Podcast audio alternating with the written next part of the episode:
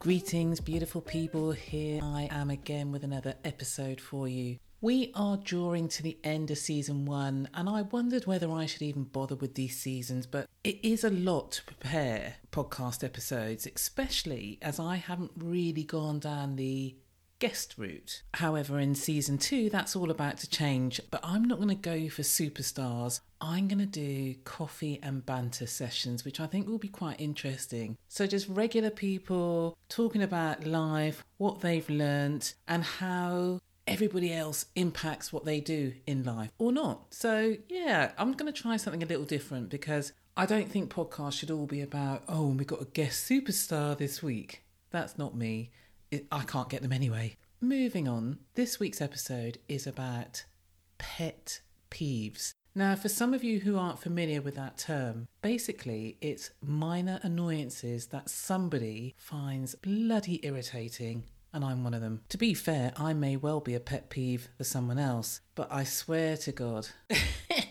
Originally known as pet hate, which I just find the word hate is too powerful to use. It's really intense, so I try to avoid that word, but people will be more familiar with pet hate. And just remember, with that word hate, it's really potent and carries a lot of baggage. To be just thrown out there and spoken like it's nothing. Just consider that when you're about to proclaim, I hate her, I hate something or whatever. I'd rather say, I can't stand tuna.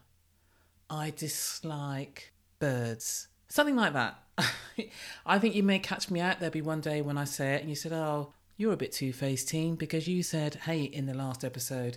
This topic came to mind as I was taking a leisurely walk around a local park the other day. And I put something on my Instagram about missing Egypt because they've got these massive statues of the Sphinx put in this park. And um, as I was observing these statues that look phenomenal in the top of the park, I started really looking at people and their actions. Interesting for me because I'm still, wait for it, I'm still suffering some of the effects of uh, having COVID, breathlessness being one of them. I really stood and watched people. I love that anyway. I'm a bit of a voyeur. And I realise sometimes we meander through life and don't notice things until it's not too late, but we just need to be a bit more observant. I think I should have been a freaking detective, if I'm honest with you. Some call me nosy, some may say, but it's nothing to do with you. But actually, if we are more aware in life, it helps us be more aware of ourselves. Being aware of others, I mean, to be more specific. I like to know what's going on around me for my own peace of mind. But back in the park, I saw these teens peeing on my beautiful fake Sphinx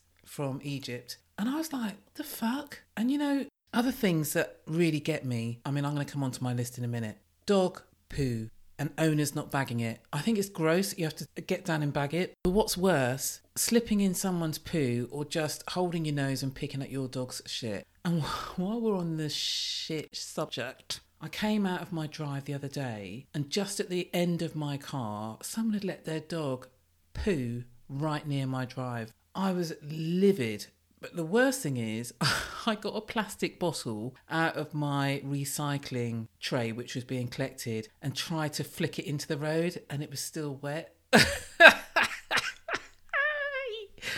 Oh my God. And I thought, I'm not going to go and get the hose out now. But, you know, why do people not give a shit? They have their pets and they let that happen. So that's a big pet peeve for me. Moving on from the park, I thought, let's talk about some of my pet peeves or dislikes that I almost want to call people out on, but have to just take a deep breath and let it go. Because really and truly, is it really impacting my life? Well, sometimes it is. Actually, let me get onto my first one. What is it with people having their mobile phone on loudspeaker and having a full-blown conversation, especially on public transport? If I wanted to hear word for word what's going on, I'd invite them all to a Zoom call, to be honest with you. But please, people, respect everyone's space and ears and turn off the friggin' speaker. Get some headphones or something. I had to laugh once when one of my friends, she did it. She was um around my house. I said, why don't you just get some headphones and just speak? I don't want to hear your conversation. And she said, but I talk louder when I've got headphones in. Yeah, I still don't think it's much of an excuse, but... you know, I just don't want to hear everyone's conversation. And plus, she was speaking out in my garden, so God knows how many other people heard, because it's all quite loud. But yeah, I was just somewhere the other day on a train and someone's having this full-blown conversation where they talk into the phone mic, put the phone to their ear, and I just don't get it. I don't get it. I just, maybe I'm a bit more private, or people don't give a shit or whatever, and they talk to you about radiation airways. But yeah, I'm not really into that at all. So it's a real big pet hate of mine. Another one is more work-related. I don't kind of have this problem anymore because obviously I work for myself, but one of my big things at the time is micromanagement. What is that about? And I think there are so many managers who don't know how to be managers. They get promoted into that place or they go for a job and people look at their C V and think, yeah, great, and they can't manage. And I find micromanagement is a form of control and distrust or not being able to delegate. And if you're ever in the situation where you've been micromanaged, it isn't nice. Have you done this? Can I have a... let me just have a check before you send it out, because you just feel like you're on the back foot the whole time. And so I'm going to ask, can I get a witness on this one? I mean, damn. I once had this boss. She was awful from a micromanagement point of view, and she was really good. I mean, she was a really good leader. But I thought, how have you got the time and energy to be micromanaging all of us like this? And actually, in the end, it just drove me so nuts that I resigned. I thought, I can't handle this. I can't handle this at all. Hmm. Another one for me is eating with your mouth open. You'd be surprised at the amount of people that actually eat food and they're, I can see everything that's going around like a washing machine. I think it's absolutely disgusting. And I, and I don't know if it starts from younger, how to sit and eat properly or, or what, but I'm like, is there a reason why I should be watching all the food in your mouth? And also I think it comes back to a little bit of table manners, right? Because I think through the different places that I was brought up in, and it may not be right, it may not be wrong, but that didn't make any sense, but it may not be right, but we were always taught in some of the households that I was brought up in, and there were a lot, fork on the left, knife on the right, you don't put your knife in your mouth. I've got a funny story on that one, but I'll come back to it. And you know, you're meant to put your knife and your fork and pause between bites, which actually, to be fair, when I went to see my nutritionist a little earlier in the year, and I said, I may as well just put the whole plate in my mouth and let the food go down without chewing. And she said to me, it is about, because I used to eat fast, but I've got friends that eat faster than me, I've realised. I eat quite slowly now. I actually used to go out with this guy that ate like a bloody snail, that in the end I wouldn't even go out to a restaurant with him. But you know what, when I think about it now and what my nutritionist said to me, you should be chewing your food between fifty to one hundred times per mouthful, and you put your knife and fork down in between picking up the next bit to put in your gob. The pet peeve has kind of gone off piste a little bit, but I guess my point is the table manners thing with eating with your mouth open, or, you know, putting your knife in your mouth when you're eating and all this kind of shit, I do notice it, and I think it's just the way I've been brought up, so pretty standard. And I know it's kind of ambiguous, that whole statement about a knife and fork, because actually in countries where you eat with your hands, it's a whole different ballgame, right? Anyway, keep your mouth shut when you're eating. And on that point as well, do you know what I noticed? Since I've had these sort of COVID-y symptoms, that I'm walking and I'm walking with my mouth open. And funnily enough, I've noticed it so much in people when they're walking along, they've got their mouth open, and I'm thinking anything could fly in there, you know, so you need to shut your mouth. And I found myself with my mouth open the other day because I was still trying to get oxygen in. So that's really weird, isn't it? A big one for me, and I'm not going to lie, I don't give a shit if you're my mum, is lateness. I don't even know where to start with this one, but I think it's one of the most disrespectful things and rude that I've ever encountered. The days of not having a mobile phone and you make an arrangement with somebody to meet them, you would have to go to a phone box to say to somebody, I'm running late, or not turn up. Now, I've got a couple of people that I know that just think it's okay if we're saying we're meeting at ten and they arrive at twenty-five past ten. And I just say, so nothing. I mean, even with a mobile phone, they don't even bother saying, I'm going to be late, or I've been caught up. And I think, would you do that for a job interview? No. So why is it as friends or colleagues or whatever, whoever you're meeting, you turn up late? Now, if there's a valid excuse, I get it. But the fact is, we have phones and we can say, I'm going to be late. But actually, it shouldn't even be that way. I always am early for anything. If I'm meeting a friend, I work the journey out and always plan to be fifteen minutes a little bit more, even if I'm pottering around. But it really does get my back up. It really does. One of the interesting things I found a couple of years ago, and it's back to the workplace again, I was working with somebody and uh, they just kept finishing my sentences when I was talking. And I didn't notice it at first, but I witnessed them doing it with other people. I just found it very odd. So you'll be saying something and they've just literally joined in the sentence with you, if that makes sense. It was odd and it was irritating. I know that I have got a habit at work. Say, for example, you're in a discussion or a meeting, and because I think I'm going to forget what I'm going to say, I almost jump in to try and make my point and say, oh, sorry for interrupting you.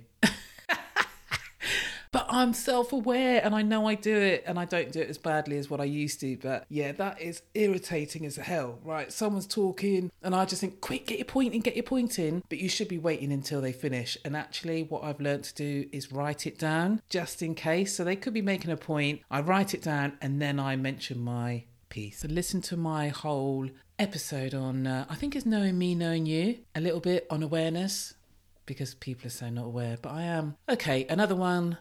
On motor vehicles, driving a car and turning without signalling. Oh my gosh, this drives me absolutely insane. People just, and I just love beeping my horn. But what I've always dreamt of in my car is having a plastic toy water pistol, but it's filled with tomatoes. So when people do shit like that, I can just squirt their car with squashed tomatoes. Because the other thing is I hate is slow drivers. The other day I got caught behind, and it wasn't an old person, right? So I give a little bye for that. If you're older, because I could be like that soon, and I'm driving a little bit more cautiously and stuff, but it's just these other people that just don't seem to have any awareness that there's other people behind them. And I know the speed limits because I've just been done for speeding people. I'm waiting to hear my um, forfeit. We do this thing in the U K. Rather than, we get points on our licence. You've got X amount of points on your licence, and you can lose points on your licence for speeding, depending how bad it is. So I was in a twenty mile per hour zone, and I was doing twenty-seven. So what they do now, rather than give you points on your licence, they may put you on, on a speed awareness course, which lasts for about three hours, is very boring, but at least you don't get your points on your licence. I've done one before. I did one about six years ago, and I fell asleep in the evening.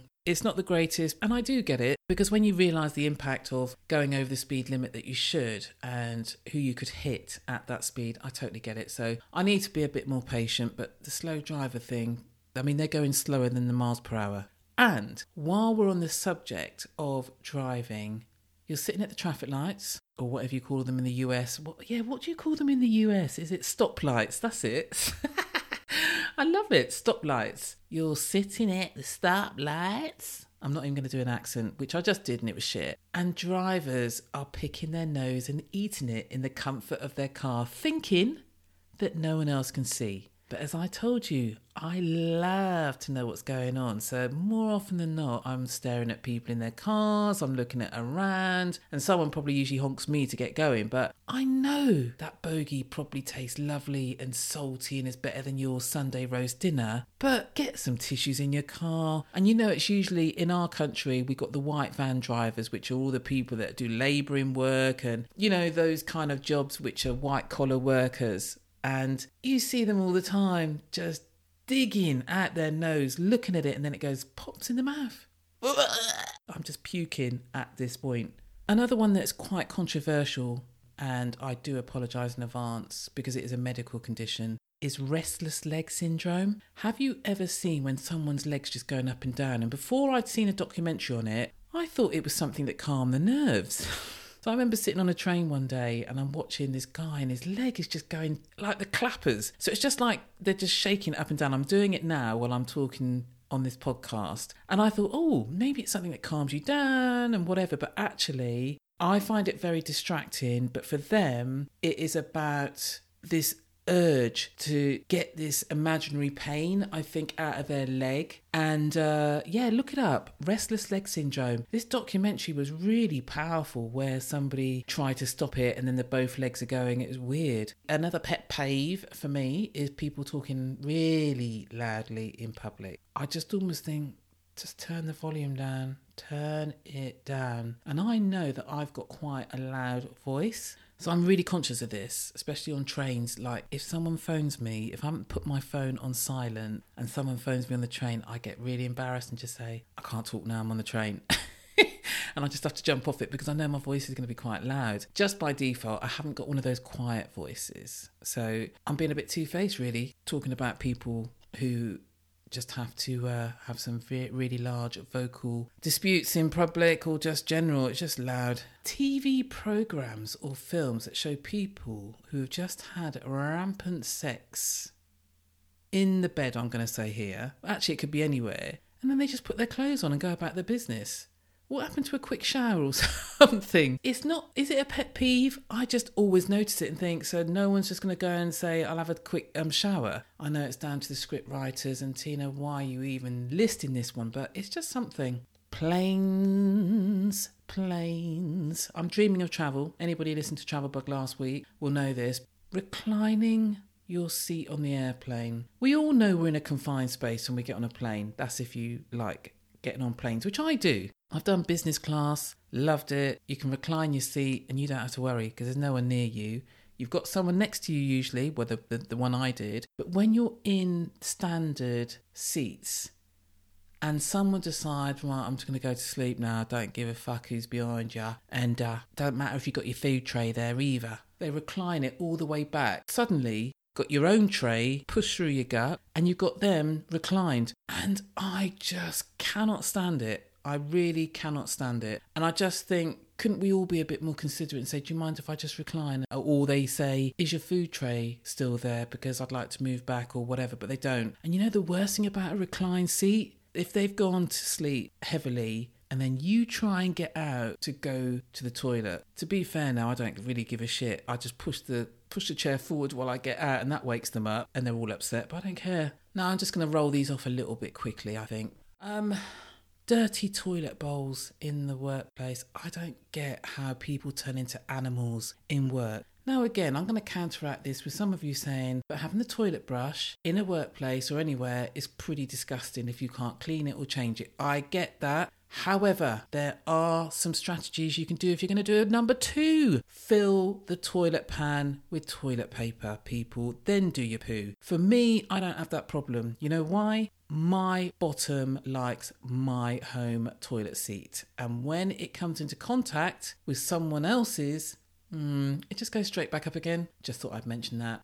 Putting your knife in your mouth, I mentioned before, but what I do have to mention here is when I went out on this date last year and this guy proceeded to put the knife in his mouth to get something out of his teeth. I couldn't believe it. I couldn't believe what I was seeing. But because it was such a great day, I almost let it go. And he, he suddenly clocked what he'd done. And he said, oh my God, did I just do that? And he told me the next day, he was so disgusted with himself, he told his sister. And I thought, okay, alrighty then. Pet peeve of mine. I don't know if it's a pet peeve, but bad teeth. I had some amazing pictures framed that I bought. They were batiks in Kenya. And someone had recommended this guy, said he's really great, he's called Brian, he's not far down the road from you. So off I popped to meet Brian and take my batiks, and it was during kind of lockdown-y, and I didn't know him, I didn't really want to go into his house, and I thought, oh God, because he came out to the door, and when he opened his mouth, there were no teeth on the top of your mouth. And I just thought, back, he has no teeth. And I just find it quite gross, if I'm honest. However, when a mate of mine said, she went to the dentist and they said, you need a root canal, you need this, you need that, and it's fifteen hundred pounds worth of work. I can see a lot of people really can't afford to get their teeth done. So, I, you know, look, I'm saying I don't know what the answer is, but it's a pet peeve of mine, bad teeth. If I am looking at a potential date or partner, the best thing for me is going to be they've got damn good teeth, beautiful eyes, because my lips are not going anywhere near anybody who has got bad teeth, if I'm honest. I think I've got maybe two more, and one of them is a bloody massive pet peeve. Back to the mobile phone again. Notification sounds on a mobile phone. It drives me insane. You'll be sitting on a packed commuter train and all you hear is ping, ping, ping. They got notification sounds for email. They got notification sounds for a message that's come in on WhatsApp. Every damn thing that happens on their phone, there's a notification sound and it's loud. And it's funny because I just bought a new mobile phone a couple of weeks ago. And the first thing I do is go into the ringtone, vibrations and notifications. And they all get turned to silent. The ringtone, I've got a really cool tune, but more often than not, it's on silent. So I'm just saying, people, do you need to have a notification sound every time you get something pop up on your phone? It can pop up as a bloody um push notification. Did you not know that? I'm telling you now. And then my final one, when I went to China, spitting. Oh my goodness. I've never seen anything like it, and it's absolutely gross. Spitting on the street or anywhere. I mean, I kind of don't mind it with sport. Like, by the time this is published, it's the London Marathon. You'll get people gobbing all over the place. Gobbing is another word for spitting, if you're not sure. But when it's just every day and you get these right geezers over here, particularly, and women I've seen do it, walking down and they just gob. They just spit. And I just think it's gross. My thought of the day is this, with this whole kind of pet peeve thing. I'm trying to take three deep breaths when I see something that really irritates me now. Life really is too short to be getting all antsy about shit. So I have learned to start letting go because my vibration needs to remain high.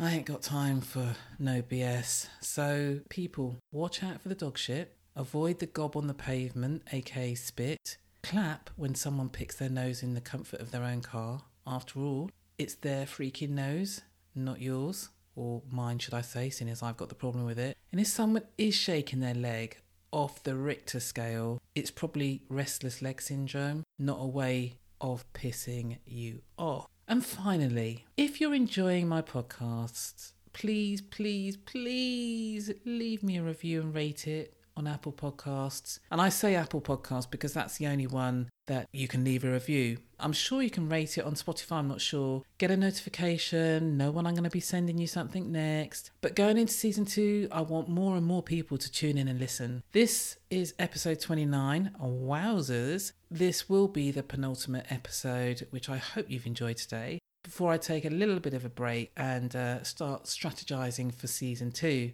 I've tried to keep my episodes no longer than thirty minutes so you don't have to commit too long in hearing my dulcet tones. Until next time, people, spread the love, spread the word, and tell who will ever listen to you about My Life, Not Yours by me, Tina Jean. Take care and have a great week, people.